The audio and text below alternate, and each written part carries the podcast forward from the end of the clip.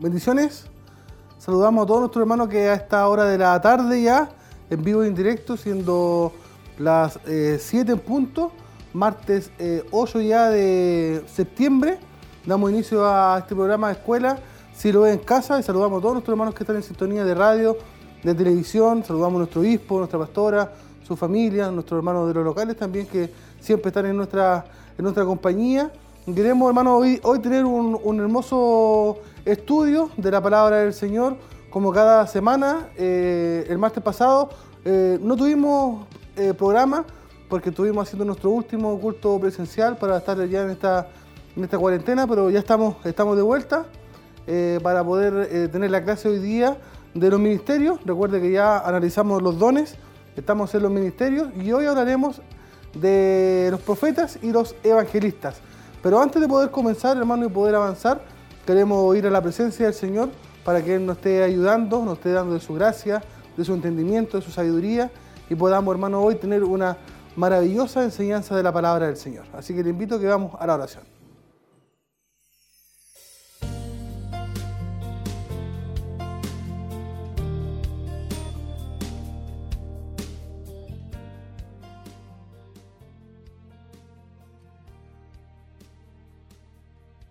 Ahora estamos ante su presencia, Señor, a esta hora de la tarde, Padre mío.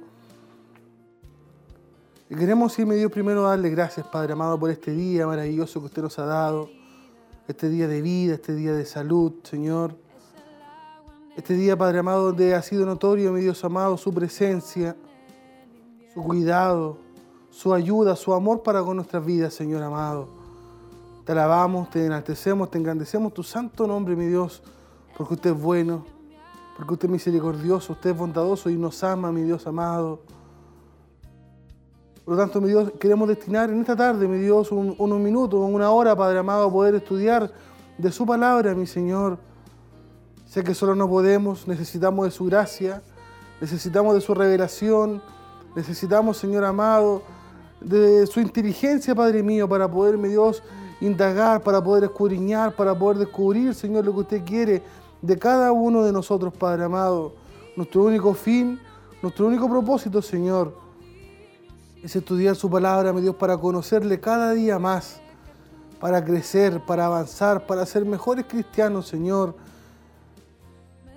Es lo que deseamos, Padre amado, que usted nos pueda revelar de su palabra, Señor, para que haya, mi Dios, en nosotros un crecimiento, Señor.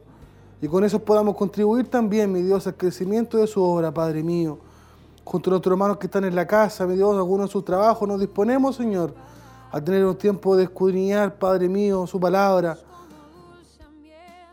queremos hacerlo, mi Dios, bajo su bendición, en el nombre del Padre, del Hijo y del Espíritu Santo. Amén, Señor.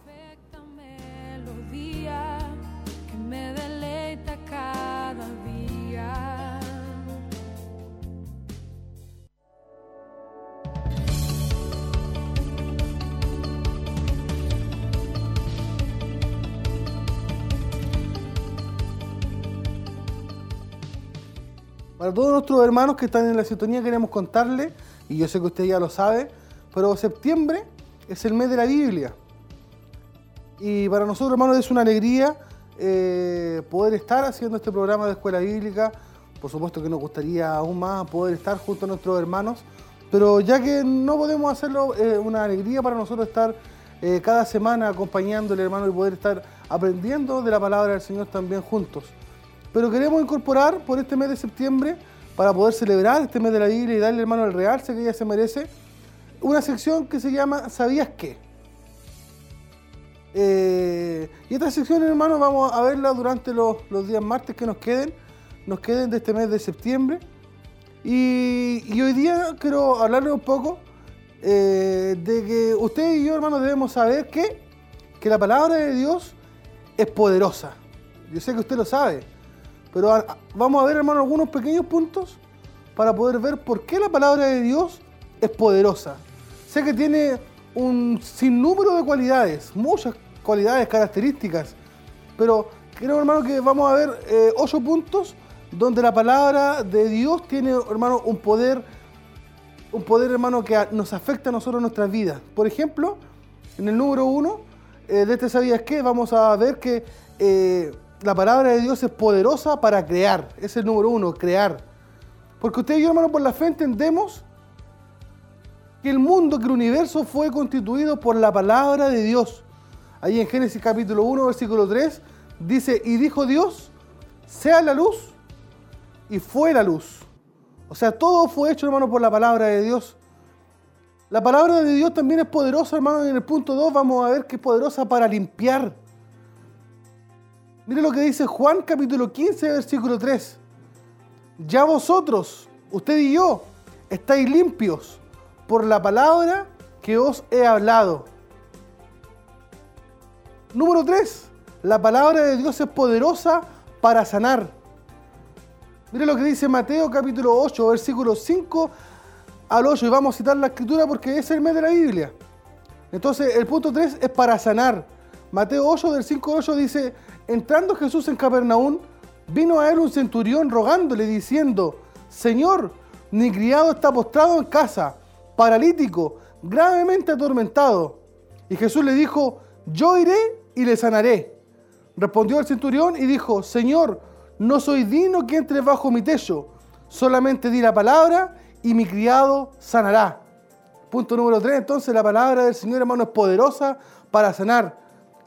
El punto 4, hermano, que vamos a ver es que la palabra de Dios es poderosa y convierte el alma y salva convierte el alma y salva. Mira lo que dice Isaías capítulo 55, versículo 10 y 11. Porque como desciende de los cielos la lluvia y la nieve, y no vuelve allá, sino que riega la tierra y la hace germinar y producir, y da semilla al que siembra, y pan al que come.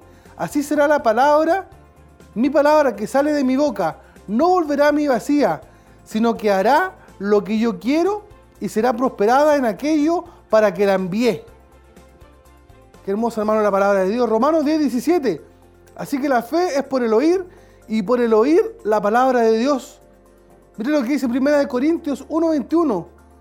Pues ya que en la sabiduría de Dios el mundo no conoció a Dios mediante la sabiduría, agradó a Dios salvar a los creyentes por la locura de la predicación. Ese era el punto número 4. Convierte y salva. Vamos al punto número 5 la palabra de Dios es poderosa en qué? Es eficaz. Discierne y llega a lo profundo del alma. Mire lo que dice Hebreos capítulo 4, versículo 12. Porque la palabra de Dios es viva y eficaz, y más cortante que toda espada de dos filos, y penetra hasta partir el alma y el espíritu, las coyunturas y los tuétanos, y discierne los pensamientos y las intenciones del corazón. Ese es el poder de la palabra de Dios. Número 6. La palabra de Dios tiene el poder, hermano, para alimentarnos. Mire lo que dice Mateo capítulo 4, versículo 4. Él respondió y dijo, escrito está, no solo de pan vivirá el hombre, sino de toda palabra que sale de la boca de Dios. Punto número 7. La palabra de Dios es poderosa porque nos vivifica. Mire lo que dice el Salmo 119, 107. Afligido estoy en gran manera. Vivifícame, oh Jehová, conforme a tu palabra. Y el último punto, el número 8, es que la palabra es poderosa, hermano, para reprender al diablo. Mire lo que dice Mateo capítulo 4, versículo del 8 al 11. Otra vez le llevó el diablo a un monte muy alto y le mostró todos los reinos del mundo y la gloria de ellos. Y le dijo, todo esto te daré si postrado me adorares. Entonces Jesús le dijo, vete Satanás, porque escrito está, al Señor tu Dios adorarás y a Él solo servirás. Y el diablo entonces le dejó y aquí vinieron ángeles y le servían. O sea, hermano, nuestro Jesús citó la escritura para poder reprender y echar fuera, hermano, al diablo. Y tantas cosas, otras, otras más, hermano, donde vemos que la palabra de Dios es poderosa. Pero que hemos querido compartir en esta nueva sección, ¿sabías qué?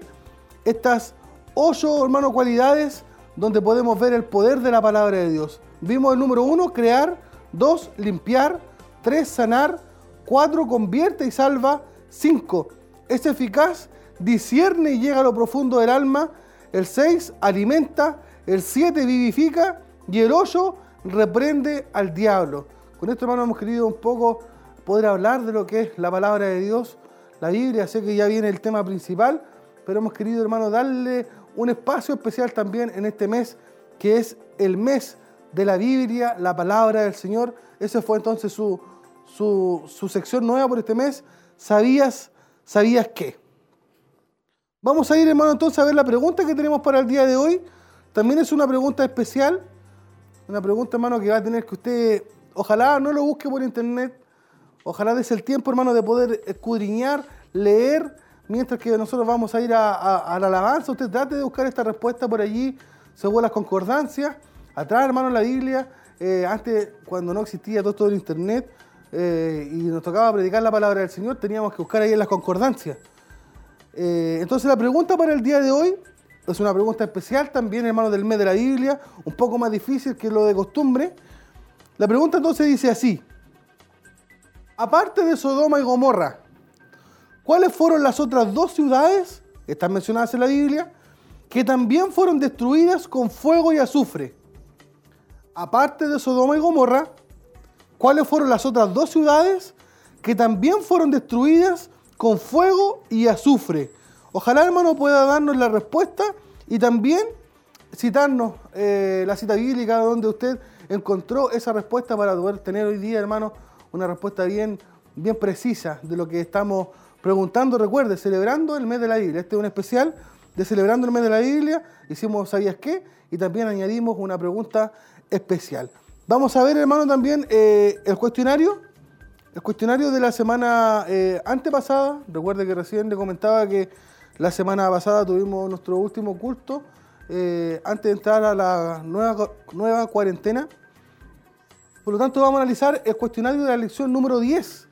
Y esperamos, hermano, que su memoria y su libro de apuntes también puedan ayudarle a poder responder este cuestionario.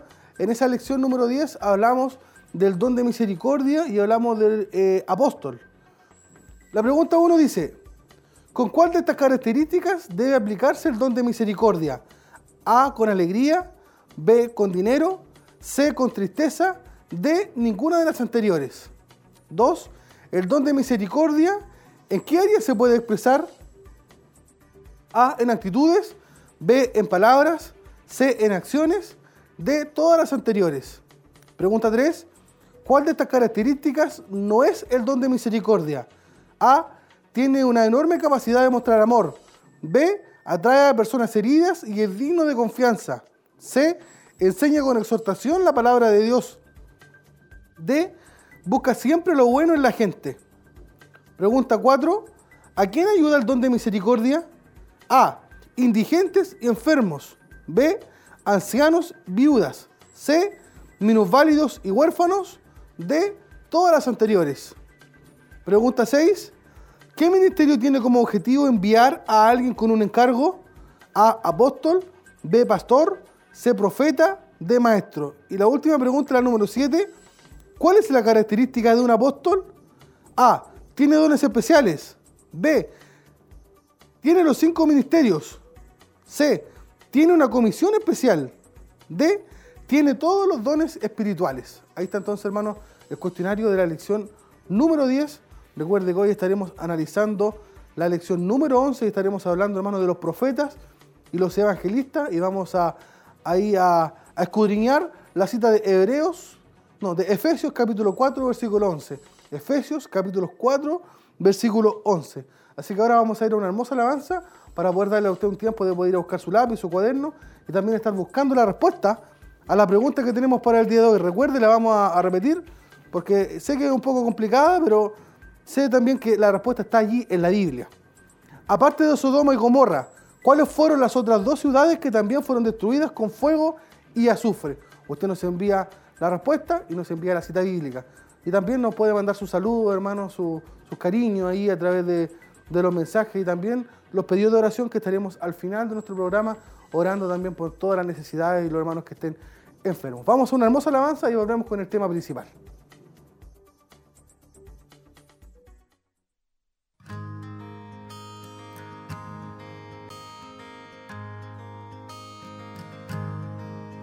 Sublime gracia del Señor, que a un pecador.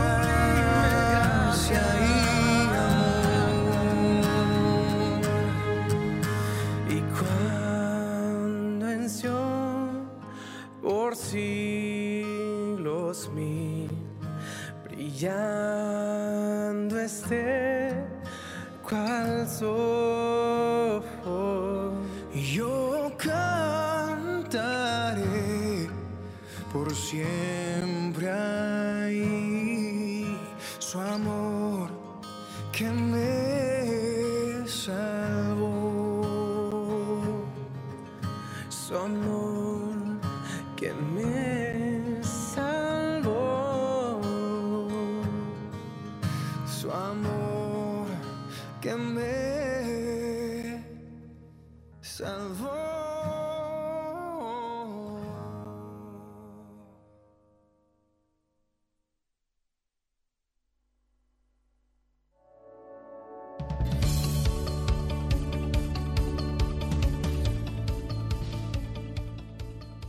Estamos de vuelta, mis hermanos, para poder analizar entonces lo que será la lección número 11 de esta serie que hemos estado ya eh, durante 10 semanas estudiando, 11 con la de hoy día, que habla de los dones espirituales y los ministerios.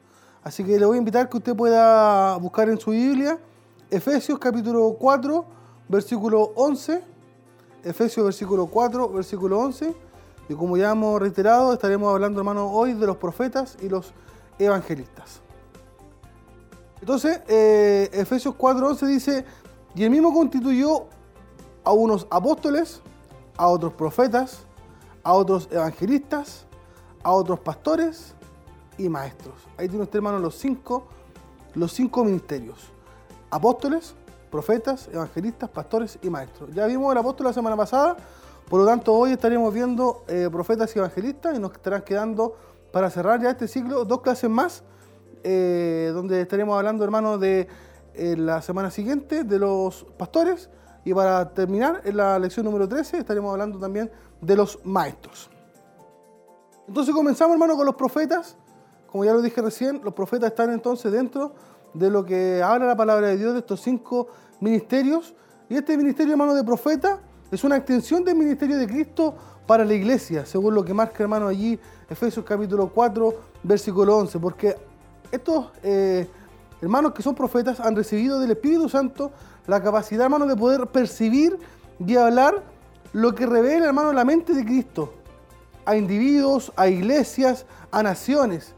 Cuando hablamos, hermano, de un profeta, hablamos de una palabra que viene inmediata, que el Señor, hermano, da a la iglesia con un solo propósito, o con varios propósitos, pero que llevan todos, hermano, siempre a, brindar dirección, a poder eh, dar exhortación, a poder dar amonestación, a poder dar consolación. Si bien es cierto, hermano, a todos nos gustaría, eh, como en los tiempos, hermanos, eh, antiguos, usted ve, hermano, que habían profetas que eran a lo mejor pagados, y esos profetas, hermano, eran solamente para dar palabras de bienestar, palabras de ánimo.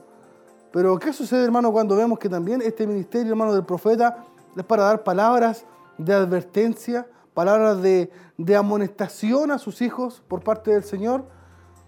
Por lo tanto, no están solamente, hermano, para, para poder decir lo bueno, sino que también están allí para poder eh, sacar del pecado.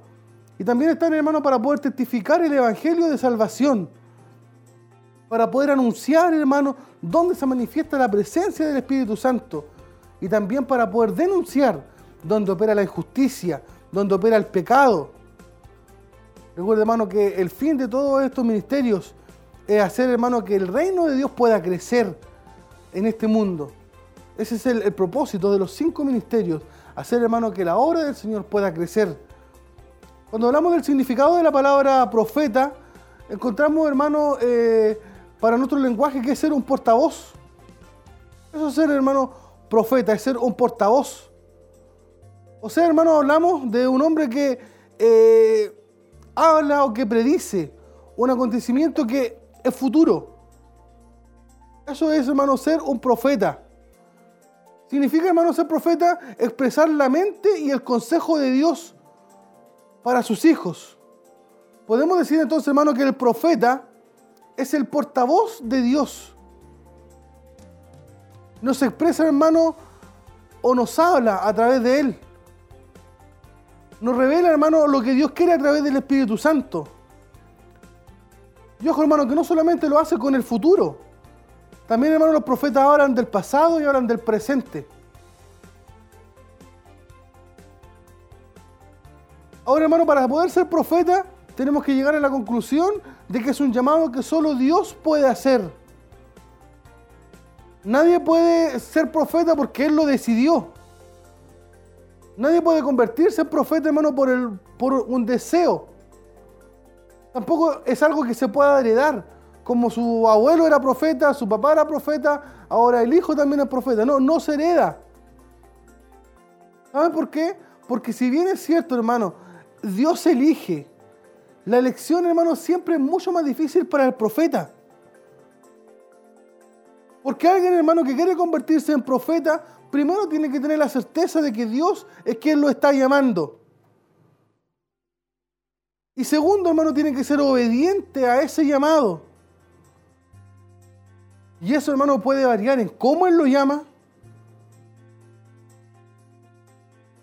las circunstancias que tendrá que vivir ese hombre, hermano, para poder llegar a ese llamado, sin duda, serán difíciles. Ahora cuando sigamos, hermano, a ese profeta, nosotros que estamos hoy viviendo, hermano, en la iglesia, siempre tendrá que ser en reconocimiento, confirmado dentro del cuerpo de Cristo. En otras palabras, hermano, no puede haber que, no puede ser que haya algún profeta que no, no se congregue, que no, no sea parte de una congregación. Porque, hermano, cuando usted analiza la palabra de Dios se dará cuenta que los profetas, hermanos, que estaban allí fueron confirmados por el Señor por medio del cuerpo de Cristo que es la iglesia. Y es la iglesia quien debe sostener, quien debe mantener al profeta, mire, en su formación a lo largo de su ministerio de profeta. O sea, no solamente decir yo en mi iglesia, en mi corporación, en mi denominación, en mi local tengo un profeta sino que hay que, hermano, a ese profeta darle el sustento en su formación espiritual. Recuerda, hermano, que el profeta del Antiguo Testamento, cuando usted lee la palabra del Señor, se dará cuenta que el profeta, hermano, que menciona allí en el Antiguo Testamento estaba por encima de todos los demás. Dios tenía una conexión especial con él. Pero cuando vemos, hermano, el profeta del Nuevo Testamento, nos daremos cuenta, hermano, que él es llamado dentro del cuerpo, dentro de la iglesia. Por lo tanto, hermano, no hay profetas independientes. Si hay algún profeta, hermano, que me está escuchando hoy día, sé que eh, es un poco duro poder decirlo, pero no puede, hermano, usted ser profeta si usted no está sujeto a un pastor. Y no se congrega, no asiste usted, hermano, a una iglesia. Cuando hablamos, hermano, del llamado de un profeta, nos damos cuenta en la palabra de Dios que son distintas, hermano, los llamados, como Dios los, los trajo a este ministerio. En momentos diferentes, en circunstancias eh, distintas. Por ejemplo, hermano, cuando usted ve a Samuel, se da cuenta, hermano, que él, cuando el Señor lo llamó, era un niño. Que dormía, hermano, en el piso de un templo cuando Dios lo llamó, allí en Primera de Samuel, capítulo 3, del versículo 1 y hasta el versículo 10, sale allí el llamado de Samuel. Tenemos otro ejemplo, eh, Jeremías. No solo nos menciona, hermano, que era un niño en Jeremías capítulo 1 del versículo 5 al 6, sino que nos dice, hermano, allí que fue llamado y ordenado incluso antes de su nacimiento, en el versículo 5 del capítulo 1 de Jeremías. Tenemos otro profeta, Juan el Bautista. Fue anunciado, hermano, antes de su concepción y fue lleno del Espíritu Santo desde su nacimiento, según Lucas capítulo 1, versículo 13 al 15. Con esos tres ejemplos, hermanos, nos damos cuenta que el Señor no ha cambiado. Que Él sigue llamando, hermano, a sus siervos de la manera no que a mí me gusta, hermano, y eso es lo, lo terrible. Dios no llama como a mí me gustaría, Él llama, hermano, como Él escoge, como Él elige. Entonces cuando vemos, hermano, en nuestras congregaciones manifestado este, este ministerio de la profecía, nos damos cuenta, hermano, que este ministerio, hermano, se manifiesta trayendo primero la revelación. Dios revela, hermano, a través del profeta su deseo, sus promesas, pero también sus juicios. Para que él pueda declararlos proféticamente, como dice el hermano Amós, capítulo 13, versículo 7, porque no hará nada Jehová el Señor sin que revele su secreto a sus siervos, los profetas. Y estaremos, hermano, citando la escritura para que usted pueda allí darse cuenta, anotando y, corroborando, hermano, lo que, lo que estamos también enseñando. También se usa, hermano, este, este ministerio de la profecía para una activación de la iglesia. Dios usa a sus profetas para activar, hermano, a sus ministerios, a sus ministros. Y llevar a la iglesia, hermano, a distintos niveles. Recuerda, por ejemplo, en Hechos capítulo 13, versículos 1 y 2. Dice allí que había entonces en la iglesia que estaba en Antioquía. Allí habían profetas y también habían maestros. Bernabé, Simón, el que se llamaba Níger, Lucio de Sirene, Manaén, el que se había criado junto con Herodes, el tetrarca, y Saulo. Ministrando estos al Señor y ayunando, dijo el Espíritu Santo, apartarme a Bernabé y a Saulo para la obra a los que he llamado. Cuando está hermano este ministerio entonces también del profeta, hay dirección. Porque Dios, hermano, para eso los tiene. Revela, hermano, a sus profetas para traer a sus hijos, a su iglesia, dirección. Esto puede ser, hermano, de manera personal, puede ser, hermano, a una congregación completa, puede ser a una ciudad, a una nación. Y la Biblia, hermano, nos va dando pautas de cómo trabajan, hermano, estos ministerios. Por ejemplo, está ahí en, en, en Hechos capítulo 16. 16 del versículo 6 al 10. Anótelo, hermano. Hechos capítulo 16 del versículo 6 al 10. Y atravesando Frigia y la provincia de Galacia, les fue prohibido por el Espíritu Santo hablar la palabra en Asia. Y cuando llegaron a Misia intentaron ir a Bitinia, pero el Espíritu Santo no se los permitió. Y pasando junto a Misia, descendieron a Troas. Y se le mostró a Pablo una visión de noche. Un varón macedonio estaba en pie rogándole y diciéndole, pasa a Macedonia y ayúdanos. Cuando dio la visión, enseguida procuramos partir para Macedonia, dando por cierto que Dios nos llamaba para que les anunciásemos el Evangelio. Entonces, hermano, también están para dar dirección. Los profetas de Dios, hermano, también dan predicciones. Tanto los del Antiguo Testamento como los del Nuevo Testamento. Y los profetas de hoy tuvieron y tienen, hermano, a través del Espíritu Santo, el poder predecir acontecimientos futuros.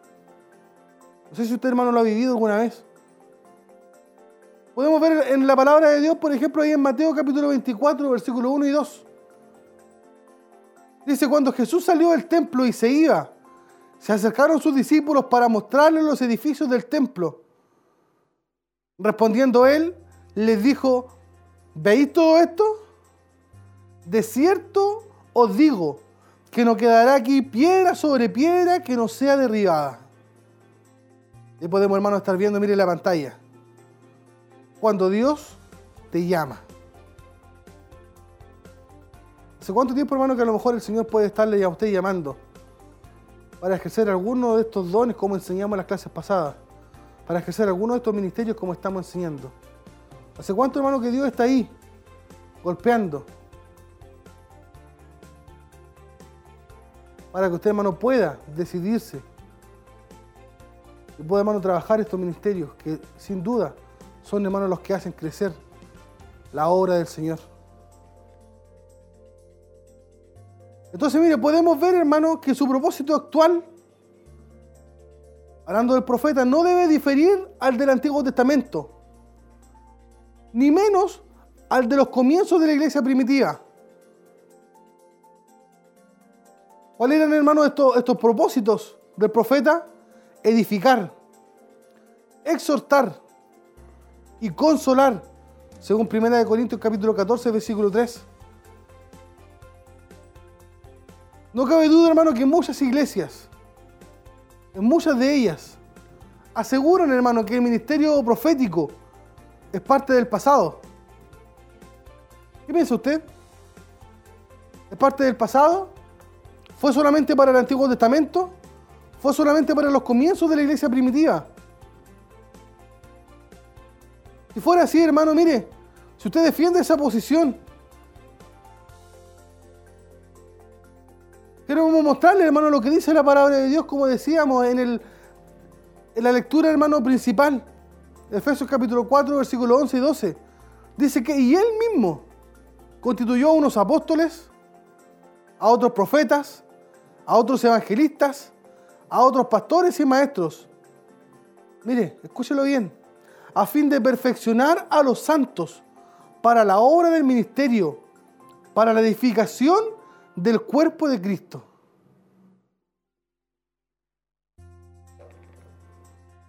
Entonces, hermano, creo que estamos nosotros llamados a poder, hermano, vivir y saber que esto, hermano, hoy está para nosotros. Podemos ver, hermano, en la palabra de Dios características que distinguen a un profeta verdadero de uno falso, por supuesto.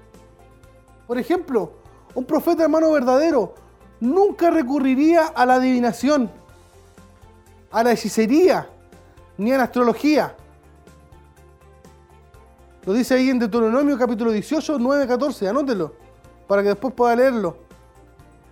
Deuteronomio 18, eh, capítulo 18, del versículo 9 al 14. Miqueas, capítulo 3, versículo 7. Ezequiel, capítulo 12, versículo 24. Porque la fuente, hermano, del mensaje profético es Dios mismo. Según segunda de Pedro, capítulo 1, versículos 20 y 21. Vamos a ir avanzando ahí.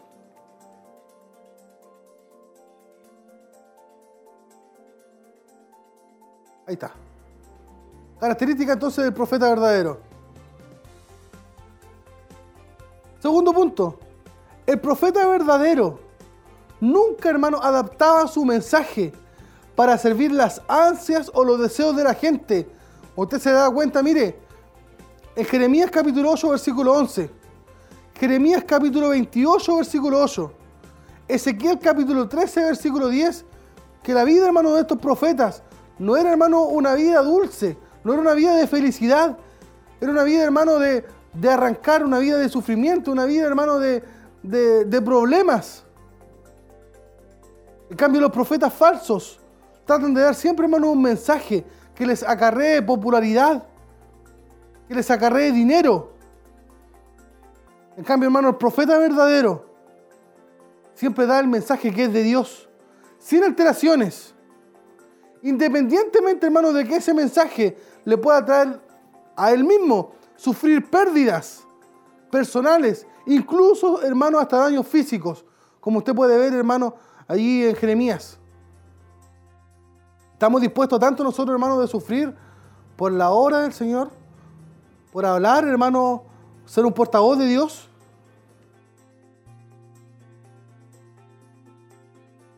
Ahí está la cita de 2 de Pedro, capítulo 1, versículo 20 y 21, en la pantalla.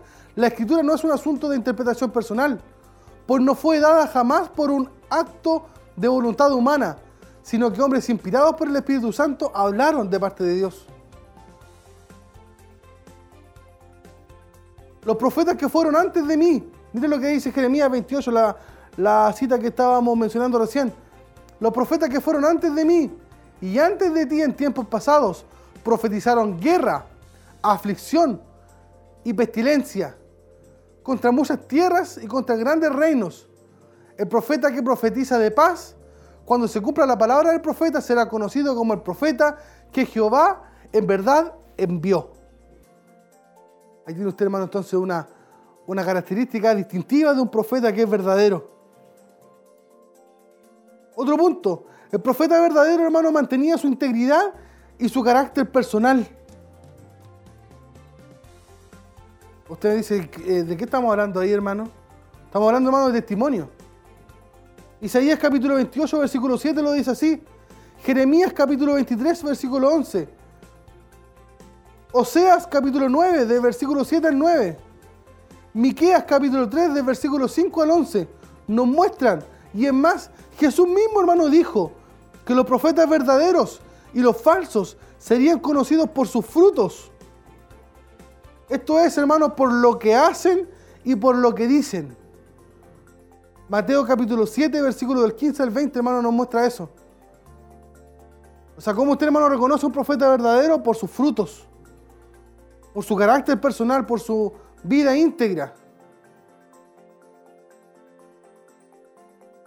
El profeta verdadero, hermano, también, otro punto, está dispuesto, hermano, a sufrir en aras de su mensaje.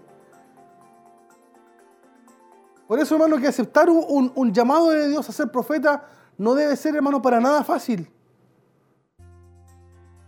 Le aseguro, hermano, que si usted le pregunta a un profeta, le, le comentará que más han sido sus tiempos de, lamento, de llanto, que sus tiempos, hermano, de felicidad.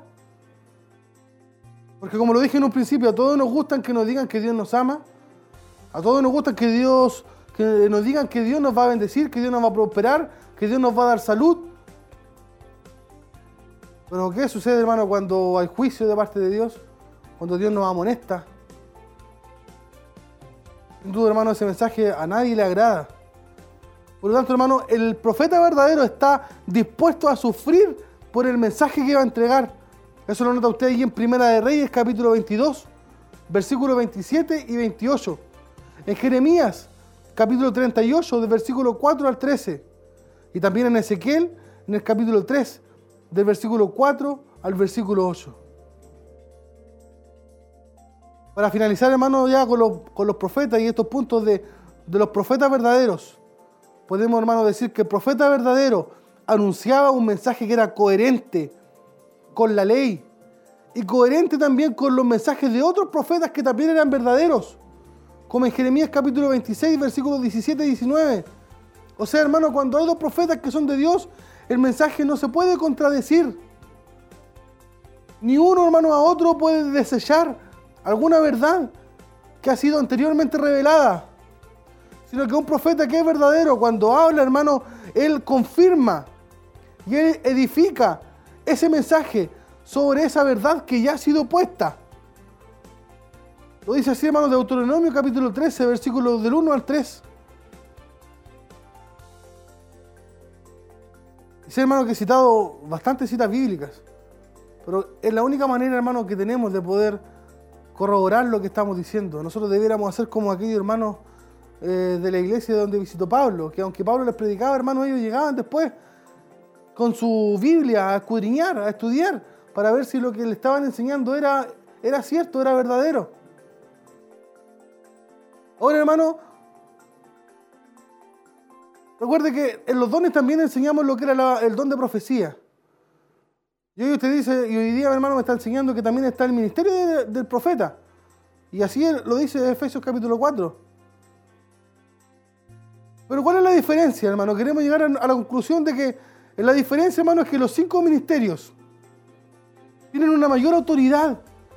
¿Y sabe por qué? Porque también tienen una mayor responsabilidad. Es por eso que usted vemos a los profetas del Antiguo y del Nuevo Testamento dando profecías, hermano, de dirección. No es cualquier profecía, sino que aquellas profecías, hermano, que significan cambios grandes en naciones, en gobiernos. Vemos profetas, hermanos, que dan juicio sobre las naciones. En contraste, hermano, con el don de profecía, que es una expresión del Espíritu Santo a la iglesia. En cambio, el profeta es una extensión, como dijimos en un principio, es una extensión del ministerio de Cristo. Y ahí, hermano, está la diferencia. Sin duda, hermano, creemos y enseñamos que los cinco ministerios tienen una mayor responsabilidad por eso que también tienen también una mayor autoridad. Esperamos, hermano, que si usted ya tenga el don de profecía o el llamado de Dios, hermano, a ser profeta, lo importante, hermano, es que usted pueda trabajar en conjunto para poder edificar el cuerpo de Cristo, hermano, que es la iglesia. Vamos a ver también, hermano, el segundo punto que analizamos del libro de Efesios, que son los evangelistas. Aquí a lo mejor, hermano, usted va a decir, yo tomo mi parte ahí, en los evangelistas. La misma cita bíblica Efesios capítulo 4, versículo 11. Y para, hermano, introducirnos a, este ministerio de evangelista, lo que primero tenemos que hacer definir la palabra evangelista. Y cuando vamos al Nuevo Testamento, hermano, podemos ver que este término evangelista está ligado al anunciar noticias. Y generalmente, hermano, se traduce como predicar el Evangelio. Y vemos, hermano, que si hablamos de predicar el Evangelio, eh, es, algo tan común verlo, hermano, mostrado en la palabra de Dios en el Nuevo Testamento. Porque esto se aplica, hermano, a todos los miembros de la iglesia. En esos capítulo 8, versículo 4 lo dice. También lo hicieron los apóstoles en sus viajes misioneros. Entonces cuando hablamos, hermano, de un evangelista, si usted lo busca con esa palabra, evangelista, nos daremos cuenta, hermano, que solamente aparece tres veces escrito en el Nuevo Testamento. Por ejemplo, Pablo le exhorta a Timoteo a hacer la obra de evangelista. En segunda de Timoteo capítulo 4, versículo 5. Es decir, hermano, Pablo le dice a Timoteo, da a conocer los sellos del Evangelio, según el significado que vimos en un principio. Timoteo recuerda, hermano, que había acompañado al apóstol Pablo en todos sus viajes misioneros. Pero le resulta claro, según la lectura que vimos recién, por los mandatos que le dieron, en las dos cartas, hermano, a que se dirige Timoteo, primera de Timoteo y segunda de Timoteo, que su tarea, hermano, cuando el apóstol le escribe, la tarea de Timoteo, hermano, era mayormente local, pastoral. Pero allí, hermano, notaremos, mire, de los ministerios múltiples. Usted se da cuenta que aunque Timoteo, hermano, Pablo lo, lo, manejaba como, o lo dirigía hacia ser un pastor, también, hermano, le, pide que haga obra de evangelista.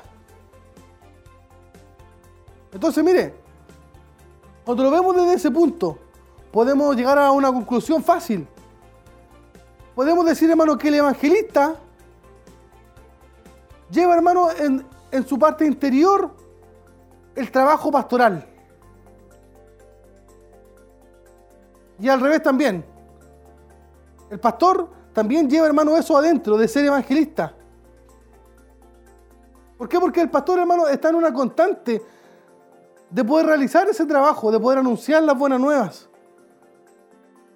Pero a Timoteo, en el caso de Timoteo, el que se le indique que debe hacer obra de evangelista, demuestra, mire, que el que era evangelista también podía ser pastor. Y también podía ser maestro. Le dice, hermano, si es difícil, poder recibir un llamado de Dios. Si a mí usted dice, ahí está a través de la radio, la televisión, se me ha complicado con un solo llamado de Dios o con un solo don que tengo. Imagínese si el Señor me llamara a ser evangelista y pastor, o pastor y evangelista, o maestro, pastor y evangelista, como vemos hermano ahí en el caso de, de Timoteo. Entonces hermano, cuando hablamos del llamado de un evangelista, podemos darnos cuenta hermano que mire, los evangelistas son un regalo que Dios les da a la iglesia para conferirles el poder para poder movilizar su misión de anunciar las buenas nuevas. Esa es la misión principal del evangelista, anunciar las buenas nuevas noticias de Jesucristo. Los evangelistas, hermanos, son la fuerza de la iglesia. Son la fuerza, hermano, que llevan las buenas noticias adelante. Los evangelistas, hermanos, son los que comunican con claridad y de manera convincente que Jesús es el camino, la verdad y la vida. Aquí usted, hermano, puede ir notando ya. Se le hace a usted fácil poder comunicar con claridad a las personas, a sus vecinos, a sus amigos, a sus familiares. Lo hace de manera convincente. Que Jesús es el camino, la verdad y la vida. Los evangelistas, hermanos, son aquellos, mire, que ayudan a los que están sin Cristo a confrontar su necesidad frente, hermano, a un Salvador.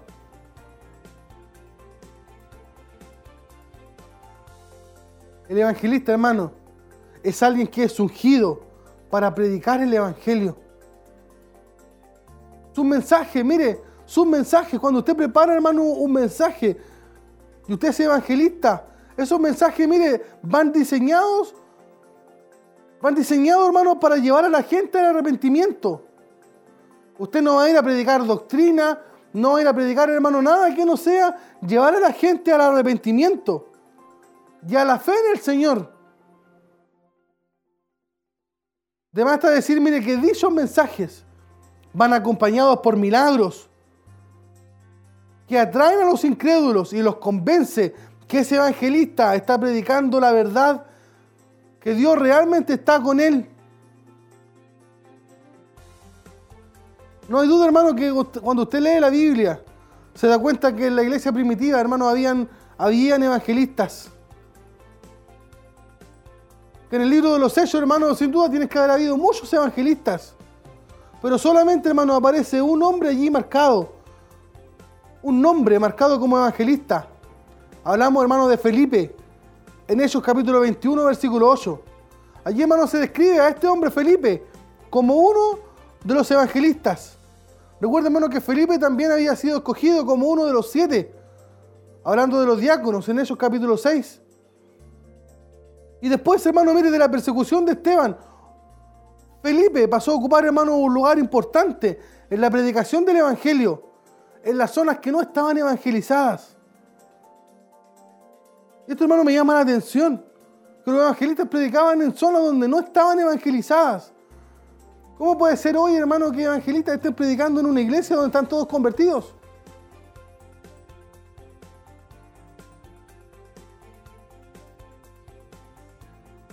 Importante detalle ese, hermano. Cuando vemos ahí a Felipe, que predicaba en zonas no evangelizadas.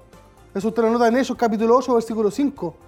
En el mismo Hechos capítulo 8, en el versículo 12, en el versículo 35 y en el versículo 40.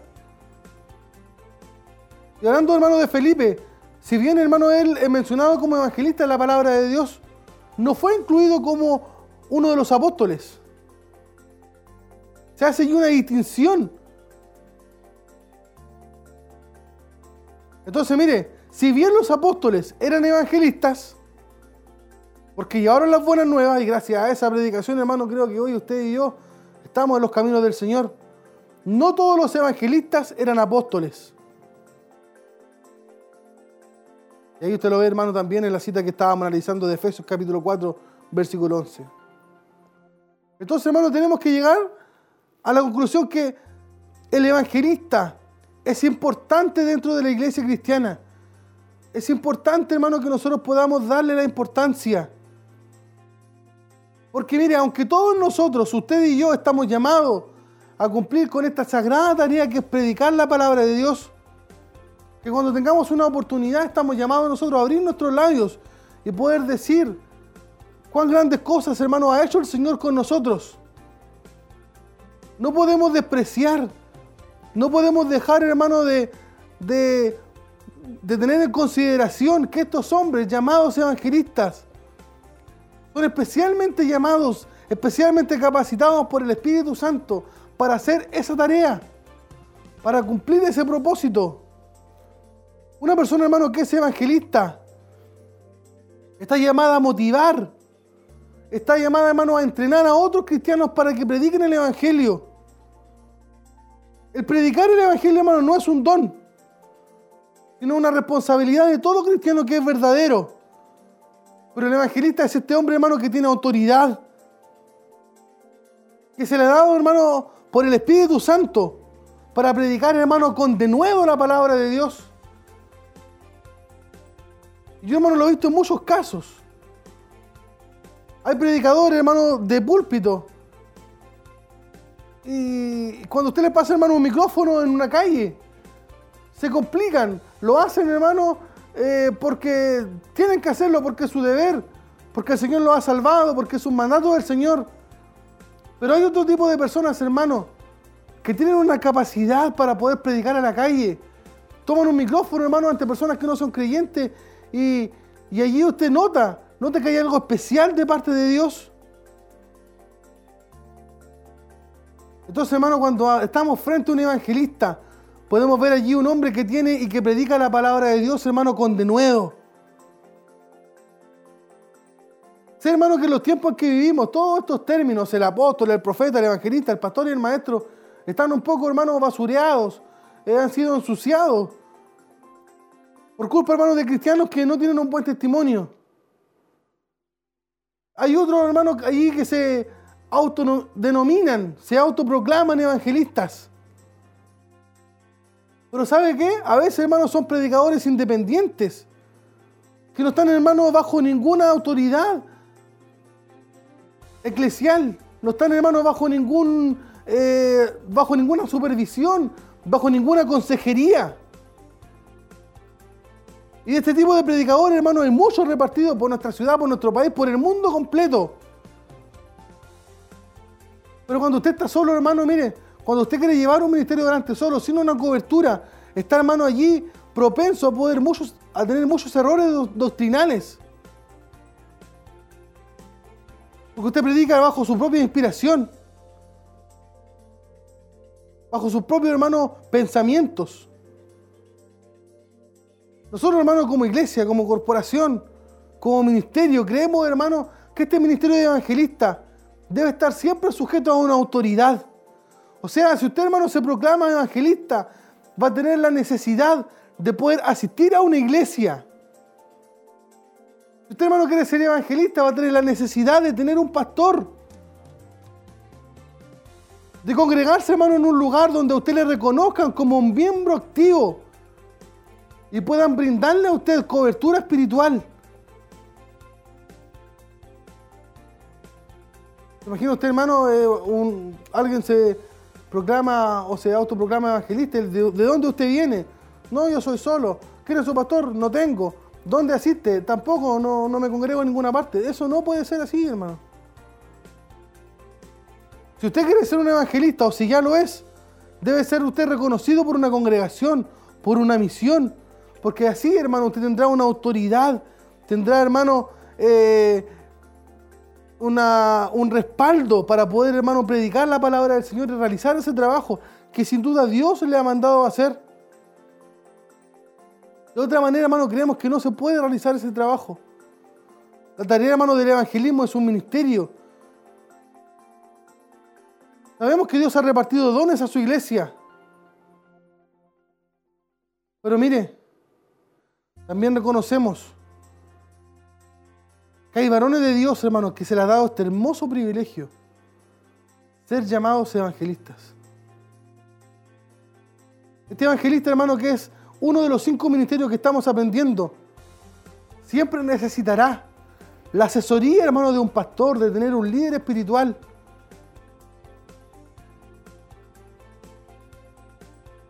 ¿Sabe usted, hermano, que el evangelista nunca se forma solo?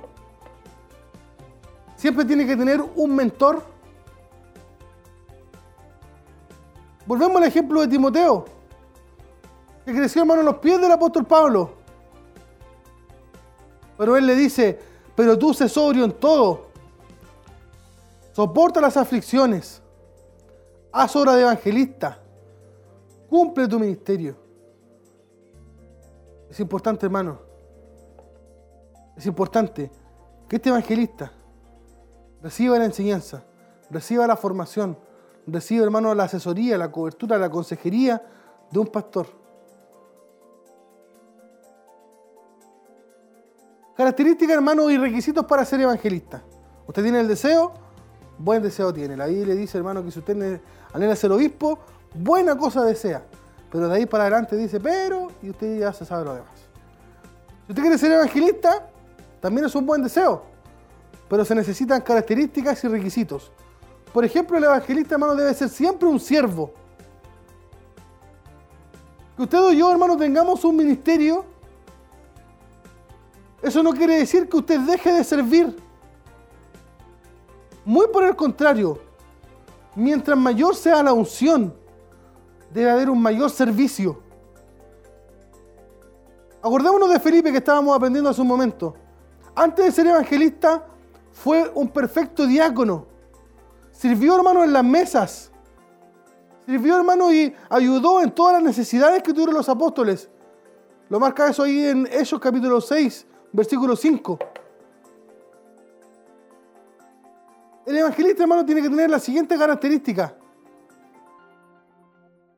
Debe comunicar, hermano, en forma efectiva la palabra de Dios.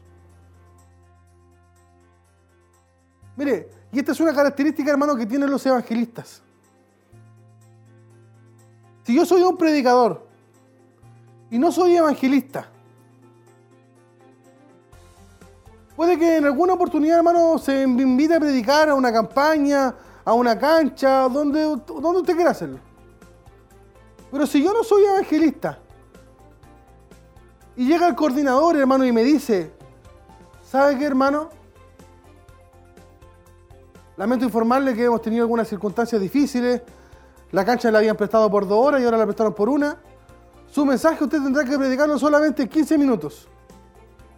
Y usted no es evangelista, hermano, usted se va a complicar de una manera, pero muy grande. Pero esta es una cualidad que tiene el evangelista. El evangelista, hermano, mire, tiene la capacidad por el Espíritu Santo para hablar más verdades en menos tiempo. No así, hermano, alguien que tiene el ministerio de maestro, que intentará tocar todos los temas más a fondo. ¿Y tiene algún ejemplo, hermano, de lo que me está diciendo? Sí. Por ejemplo, hermano, en la Biblia encontramos el, el claro ejemplo de Felipe, que en poco tiempo, en pocos minutos, le explicó, hermano, la palabra al eunuco. Y este se arrepintió y el resto de día usted lo sabe. Eso es capítulo 8, versículo del 29 al 38. Es un requisito, hermano, para el evangelista poder cuidar su testimonio. ¿Sabe por qué? Porque él, hermano, cuando vaya a lugares, siempre la intención del diablo, hermano, será destruirlo. No piense usted que va a ser amigo del, diablo. No, la intención de él siempre será, hermano, destruirlo. Y así nos advierte 2 de Corintios, capítulo 2, versículo 11, para que Satanás no gane ventaja sobre alguna sobre nosotros. ¿Por qué? Porque usted y yo, que somos hijos de Dios, no ignoramos sus maquinaciones. O sea, debemos de andar, hermano, con los ojos bien abiertos.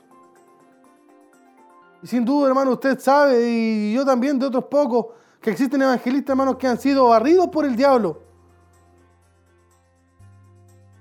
por no estar allí atentos. No podemos darle, hermano, ningún tipo de ventaja al enemigo.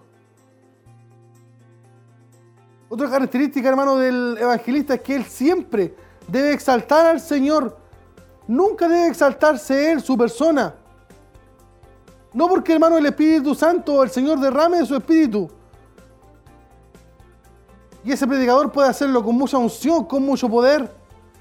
Siempre debemos reconocer que los milagros, que el denuedo, que la facilidad de palabra, hermanos, vienen de parte de Dios. Estamos llamados, hermanos, a tener un carácter humilde. ¿Sabe por qué? Porque primera de Pedro, capítulo 5, versículos 5 y 6, dice que Dios resiste a los soberbios y da gracia a los humildes. Humillaos entonces, pues, bajo la poderosa mano de Dios, para que Él os exalte cuando fuere tiempo. Otra característica del evangelista. El evangelista, hermano, siempre debe tener un alma inquieta en hacer algo en algún lugar. Es imposible que el evangelista sea pasivo. ¿Sabe por qué? Porque el evangelista, hermano, tiene la capacidad dada por Dios de oír, de oír el gemido de las almas que se pierden. Por lo tanto, cuando él oye este gemido de las personas que se pierden y que van día a día al infierno, siempre, hermano, está buscando algo que hacer.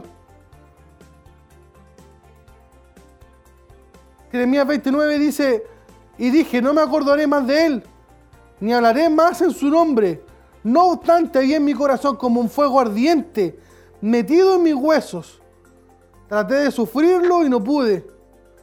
Usted estará buscando, hermano, mire, por todos lados, por todas partes. ¿Cómo llevar, hermano, la palabra de Dios a aquellos que no lo conocen?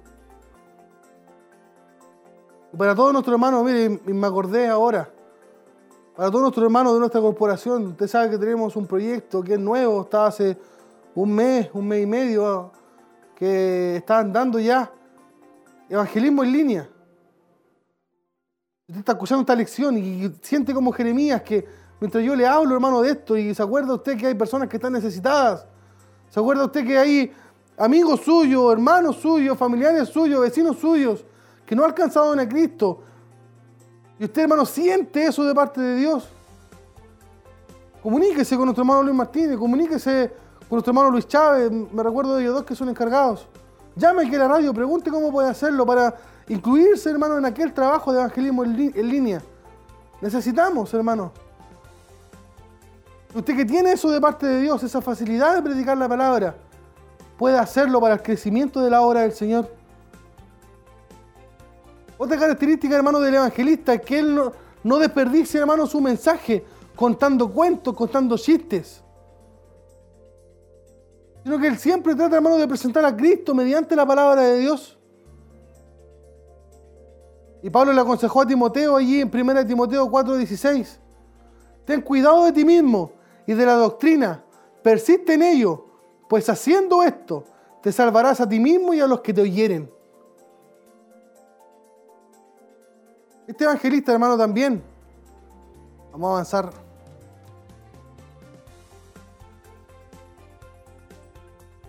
Estaba el punto, hermano, que estábamos viendo recién. Humillados pues bajo la poderosa mano de Dios para que Él os exalte cuando fuere tiempo.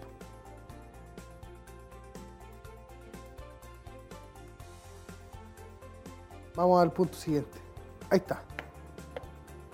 El evangelista, hermano, debe tener una planificación espiritual de ayuno y de oración. ¿Y para qué, hermano? ¿Con qué sentido? Con el sentido de rogarle a Dios que cuando Él predique, hermano, las almas sean quebrantadas. Que cuando, hermano, las personas escuchen la exposición de la palabra, esas personas puedan llegar a las plantas del Señor. Ese evangelista ahora y pide al Señor, hermano, para que Dios le dé la unción necesaria. Mire lo que dice Lucas capítulo 14, versículo 28. ¿Quién de vosotros queriendo edificar una torre no se sienta primero y calcula los gastos a ver si tiene lo que necesita para poder acabarla. Un evangelista, hermano, sin poder, un evangelista sin unción, un evangelista sin de nuevo, no podrá hacer, hermano, la tarea que Dios quiere que haga. El evangelista, hermano, para ir ya cerrando, debe tener siempre, mire, la aprobación del cuerpo de la iglesia, de la asamblea, de su pastor. Un evangelista, hermano, no puede ser un hombre flojo, que no asiste a la iglesia, que no va a los cultos. O un hombre, hermano, que anda con su vida en mal testimonio. O como lo marca primera Timoteo capítulo 4, versículo 13. Un hombre que anda en forma desordenada. No puede ser. Porque el evangelista, hermano, es aquel que cree en Dios como el Padre Todopoderoso. El evangelista cree en el Señor Jesucristo como nuestro único Señor. Que obró, hermano, en la expiación de nuestros pecados. Que fue muerto, fue crucificado, fue sepultado, pero resucitó. Y viene pronto, hermano, a buscarnos. Además, hermano, el evangelista anuncia que aquel está sentado a la diestra de Dios y que desde allí, hermano, juzgará a los vivos y a los muertos. El evangelista, hermano, es una persona que lo da todo, incluso su vida, por predicar el evangelio de Cristo. ¿Está usted dispuesto a llegar a tanto? ¿Está usted, hermano, y yo estoy dispuesto a llegar a dar nuestra vida, hermano, para predicar el evangelio de Cristo? Esa es la labor. Esa es la misión. Para cerrar, hermano, mire lo que dice 1 Timoteo capítulo 4, versículo 13. Entre tanto que hoy, el Señor le ha dicho, hermano, a usted que va a ser un gran evangelista. Hermano, ¿qué hago mientras que el Señor cumple su promesa? Tome como consejo, hermano. 1 Timoteo capítulo 4, versículo 13. Mientras que el Señor cumple su promesa en usted, usted ocúpese en la lectura, en la exhortación y en la enseñanza. No pierda su tiempo. No pierda su tiempo, hermano. Mientras que el Señor lo llama, mientras que el Señor mueve todo lo que tenga que mover, ocúpese usted, conságrese a Dios para que Él pueda dar de su unción, de su denuedo. Y cuando sus labios y los míos, hermanos, puedan abrirse para hablar de la palabra de Dios, las personas puedan caer rendidas a los pies de Cristo. Eso es lo que necesitamos. Eso es lo que deseamos, hermano. Que en este tiempo, hermano, de aflicción, en este tiempo, hermano, de, de pandemia que estamos viviendo, ojalá puedan llegar muchos a los pies de Cristo. Por eso, hermano, reitero la invitación a todos nuestros hermanos de nuestra corporación. Si usted, hermano, siente esa inquietud de poder predicar, siente esa inquietud de poder, hermano, traer almas a los pies de Cristo, llámenos. Comuníquese con nuestro hermano Luis, comuníquese, hermano, aquí a la radio. Nosotros estaremos dándole toda la información para que usted pueda pertenecer a este nuevo trabajo llamado, hermano, Evangelismo en línea. No se preocupe usted, acá nosotros, hermanos, damos los, los temas, le damos toda la ayuda necesaria para que usted pueda desarrollar ese trabajo que Dios le ha llamado a hacer con una mayor facilidad. Como lo marca ahí, hermano, la lección próxima, que es la número 12, vamos a una atrasada ahí, estaremos hablando, hermano, del ministerio pastoral o de el pastor. Esperamos, hermano, también que usted pueda no perderse las últimas dos clases que tenemos de esta serie, el pastor, y la última, hablaremos, hermano, de los maestros. Esperamos que esta palabra, hermano, pueda y haya bendecido su vida, que Dios le haya llamado, que Dios le haya, hermano, ahí redarguido a través de su palabra y le haya motivado también para tomar, hermano, parte en estos ministerios, en estos dones que son dados a la iglesia, hermano, para su crecimiento. Vamos a hacer una alabanza y ya volvemos, hermano, con el cierre de nuestro programa Escuela si lo en casa.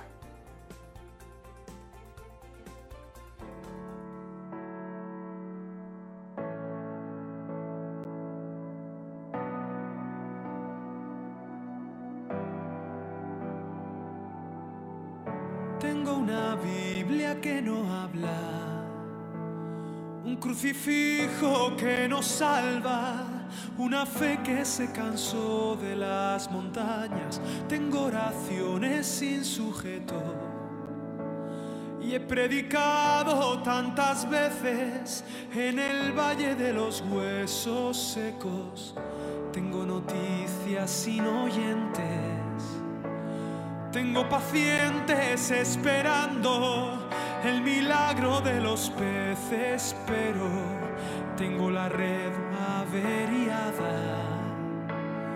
Y el vino es vinagre y el pan no sabía nada.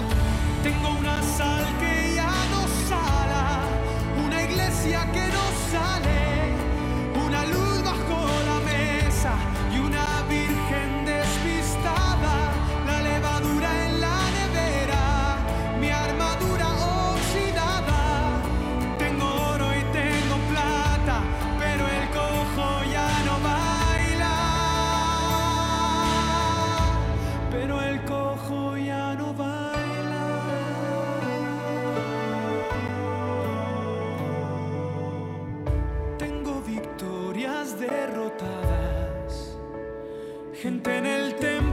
destemplada, misioneros encerrados en sus casas. Tengo la ofrenda en el banco, las promesas caducadas. El maná está congelado, no hay calor en la palabra. Está de fiesta el atalaya con el buen samaritano.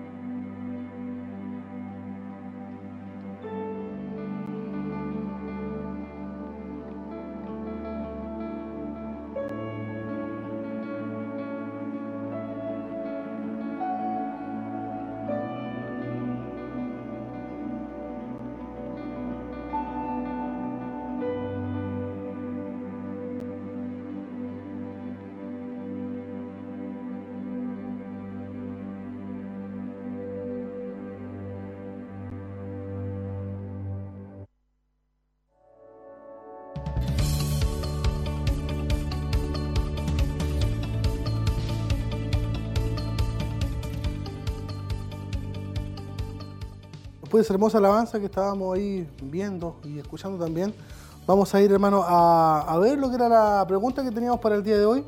Recuerden que estamos en un especial del mes de la Biblia y la pregunta, hermano, era, eh, aparte de Sodoma y Gomorra, ¿cuáles fueron las dos ciudades que también fueron destruidas con fuego y azufre? La respuesta, hermano, a esta pregunta complicada, no era tan fácil poder encontrarla, eh, era Adma y Seboim. Ahí está. Mire qué bonita es la presentación. Adma y Seboim. Y estaba, como dice ahí en la pantalla, la cita bíblica en Deuteronomio capítulo 29, versículo 23. Entonces la respuesta era Adma y Seboim.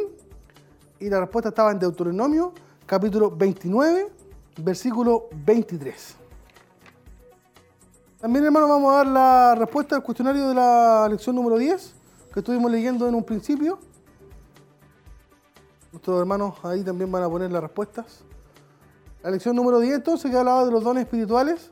La pregunta número 1 decía, ¿con cuál de estas características debe aplicarse el don de misericordia? La respuesta correcta era la letra A, debe hacerse con alegría. Pregunta 2, ¿el don de misericordia en qué área se puede expresar? La respuesta correcta era la letra D, o sea, se puede expresar en actitudes, en palabras y en acciones. La respuesta, como digo, es la letra D, todas las anteriores. La pregunta 3, ¿cuál de estas características no es el don de misericordia? No es el don de misericordia. Remarcar ahí el no es. La respuesta correcta es la letra C, enseña con exhortación la palabra de Dios. Pregunta 4, ¿a quién ayuda el don de misericordia? La respuesta correcta es la D, todas las anteriores. A los indigentes, a los enfermos, a los ancianos, a las viudas, los minusválidos y los huérfanos. Pregunta 5. ¿Cuál de esas características no encontramos en Efesios 4? La respuesta correcta es la letra B, el ministerio de alabanzas. Eso no está ahí en la lectura que leímos en Efesios 4. Pregunta 6. ¿Qué ministerio tiene como objetivo enviar a alguien con un encargo? ¿Qué ministerio tiene como objetivo enviar a alguien con un encargo? La respuesta es la letra A, apóstol. Y la pregunta número 7 y última, ¿cuál es la característica de un apóstol? Según lo que estuvimos aprendiendo la semana antepasada, la respuesta correcta es la letra C. Tiene una comisión especial. Tiene una comisión especial. Esa entonces, hermano, era la respuesta a nuestro cuestionario de la lección número 10. Y el día de hoy, hermano, también hemos recibido saludos, hemos recibido, hermano, también eh, respuesta a la pregunta que teníamos. Por ejemplo, nuestra hermana Rosa Navarrete, Fuente Alba, eh, saludos, mi hermano Carlitos, Dios le bendiga mucho. Nuestro hermano Roberto Veloso, bendiciones, mis hermanos, viéndoles eh, en familia, como siempre nuestro hermano ahí Roberto también. Nuestra hermana Paulina Parra, saludos y bendiciones. La respuesta es Alma y Seboim, Deuteronomio 29-23. Muy bien, hermana Paulina, su respuesta. Hermana Alejandra Godoy, también saludo a todos, muy atenta al estudio de la palabra. Muchas bendiciones, hermano Carlos. Le damos un saludo también y también a nuestro hermano, a su hijo ahí, que sé que eh, todas las semanas también nos están, nos están viendo. Nuestro hermano Roberto Veloso eh, nos comenta también que están viéndonos en familia y que la respuesta está en Deuteronomio capítulo 29, versículo 23. Correcto, mi hermano Roberto también. Nuestro hermano Michel Caro, saludos hermano Carlitos, excelente enseñanza, Dios le bendiga mucho. La respuesta son las ciudades de Adma y Seboim. Deuteronomio capítulo 29, versículo 23. Bendiciones del Señor. Muy bien también nuestro hermano Michel, su respuesta. Nuestra hermana Isabel Figueroa. Mis saludos a nuestro hermano Carlos. La respuesta está en Deuteronomio capítulo 29, versículo 23. También, hermana querida, ahí su respuesta eh, está correcta. Para la próxima semana buscar una más difícil. No. Vamos a estar, hermano, recuerde, tratando, hermano, de poder celebrar, celebrar, hermano, eh, lo que es el mes de la Biblia que corresponde, hermano, a este mes de, septiembre, con esta nueva sección que también hicimos al principio, que era ¿Sabías qué? Y teniendo, hermano, una respuesta también que sea un poco más eh, para que usted pueda indagar ahí, pueda escudriñar la palabra del Señor, pueda, ojalá, buscarle, hermano, así a la antigua, hoja por hoja, como ahora todo es más fácil, usted mete ahí un, par de palabras al celular y, sale toda la respuesta. Pero lo que queremos, hermano, es poder volver a ese sistema de que usted pueda escudriñar y puede, hermano, indagar en la palabra del Señor, ojear, y como le decíamos en un principio también, recuerde que atrás hay una sección de la Biblia que se llama, eh, no, antes lo dije, eh, no, se me fue, se me fue, pero antes lo dije. Eh, pero atrás, hermano, ustedes buscan, hay palabras en, la... ¿Cuál? Concordancia. Gracias, Matricia. Estaba ahí atenta, Matricia. Concordancia. Antes lo dije y ahora se me olvidó.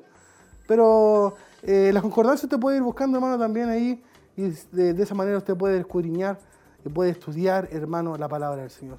Eh, vamos a ir, hermano, a poder orar por todas estas eh, saludos que nos han dejado nuestros hermanos. También sabemos, hermanos, de hermanos que están complicados de salud, otros están complicados también, hermanos, de distintas maneras y queremos ir a la presencia del Señor porque estamos seguros, seguros que Él siempre, hermano, siempre nos escucha. Así que Queremos pedirle al Señor hermano también que pueda ayudarnos a poder pasar lo que nos quede de esta eh, famosa hermano coronavirus.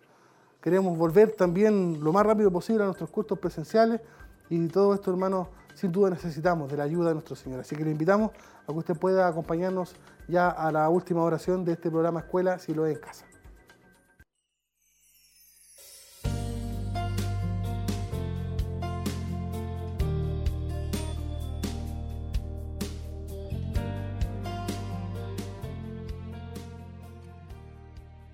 Padre, estamos ante su presencia, Señor, nuevamente, mi Dios.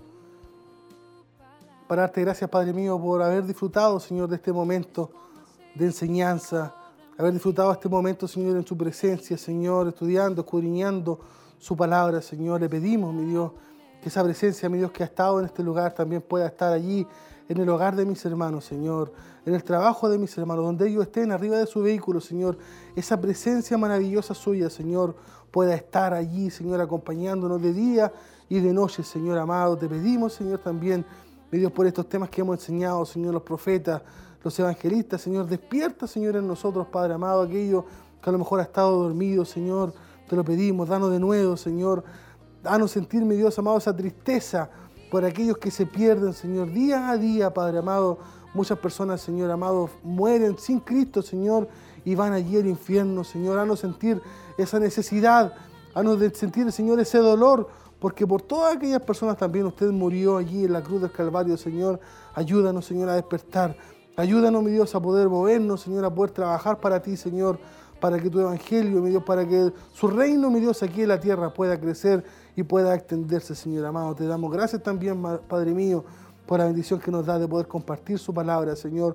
Oramos, mi Dios, antes de cerrar, por todos nuestros hermanos, Señor, que están enfermos, Señor, delicados de salud, Señor, viene a mi mente, Señor, mi hermano Ernesto Poblete, Señor, bendígale usted, Padre mío, guárdele, mi Dios amado, sánele para su gloria, Señor, y así tantos hermanos, Señor, mi hermano Cristian González también, Señor, que está recién operado, Señor, usted pueda estar allí también en su recuperación, Señor.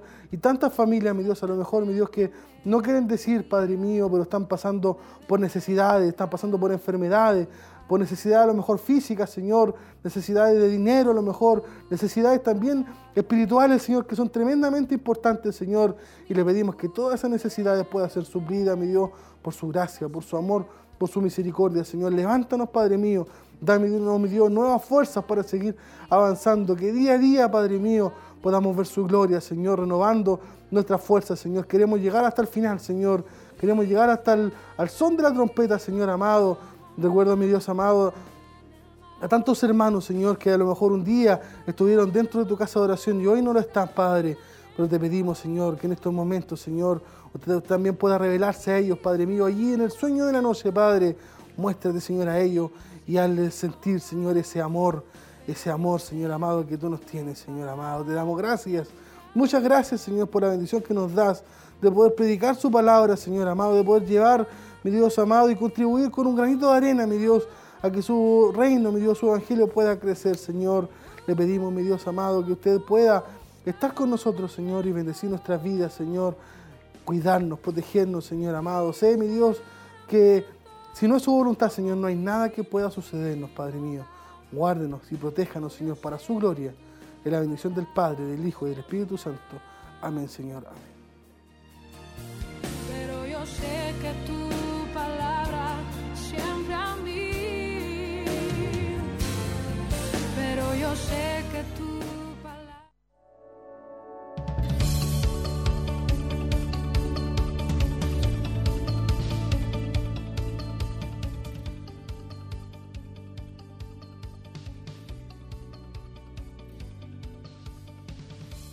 Han llegado, hermano, unos últimos saludos a través de YouTube, nos dice nuestra hermana Tracy, nuestro hermano Fernando Amaya Valladares, de mucha bendición en el estudio. Eh, nuestro hermano Carlos Navarro Riquelme, saludos con la santa paz de Dios. Dios le bendiga por su sana doctrina en estos días. Nuestra hermana Hilda Jara, bendiciones mis hermanos. Son los últimos saludos, hermanos, con los que ya estaremos cerrando. Agradecemos, hermanos, a nuestra hermana Tracy, los controles de la radio, nuestro hermano Jeremías, nuestro hermano Michael, los controles de la televisión y muy contento de poder, como equipo de trabajo, hermano, poder llevar la palabra del Señor hasta sus hogares. Mañana no se pierda su programa Mujer Virtuosa a las 19 horas. El día jueves eh, volvemos a Cielo en Casa también a, las 19 horas. El día viernes está Cielo en Forma a las 19 horas. Y por la tarde, hermano, también más tarde, eh, a las 20.30 está el programa de los jóvenes, donde también estamos allí haciendo, hermano, mención a lo que es eh, el mes de la Biblia. Estarán tocando, hermano, un importante tema allí los jóvenes, que son las cuatro llaves que necesitamos aprender para poder sacar un mayor provecho de la palabra del Señor. Y el día sábado y domingo, como es de costumbre también, a las 19 horas y a las 11 de la mañana el día domingo, si lo es en casa. Esperamos, hermano, que usted pueda seguir en la programación de radio y de televisión que está, hermano, diseñada para que usted pueda alimentarse y fortalecerse en todo, hermano, este tiempo que nos queda antes de volver a nuestros cultos. De mi parte, hermano, un saludo, un abrazo a la distancia y que el Señor les bendiga. Nos vemos el próximo martes en el mismo horario.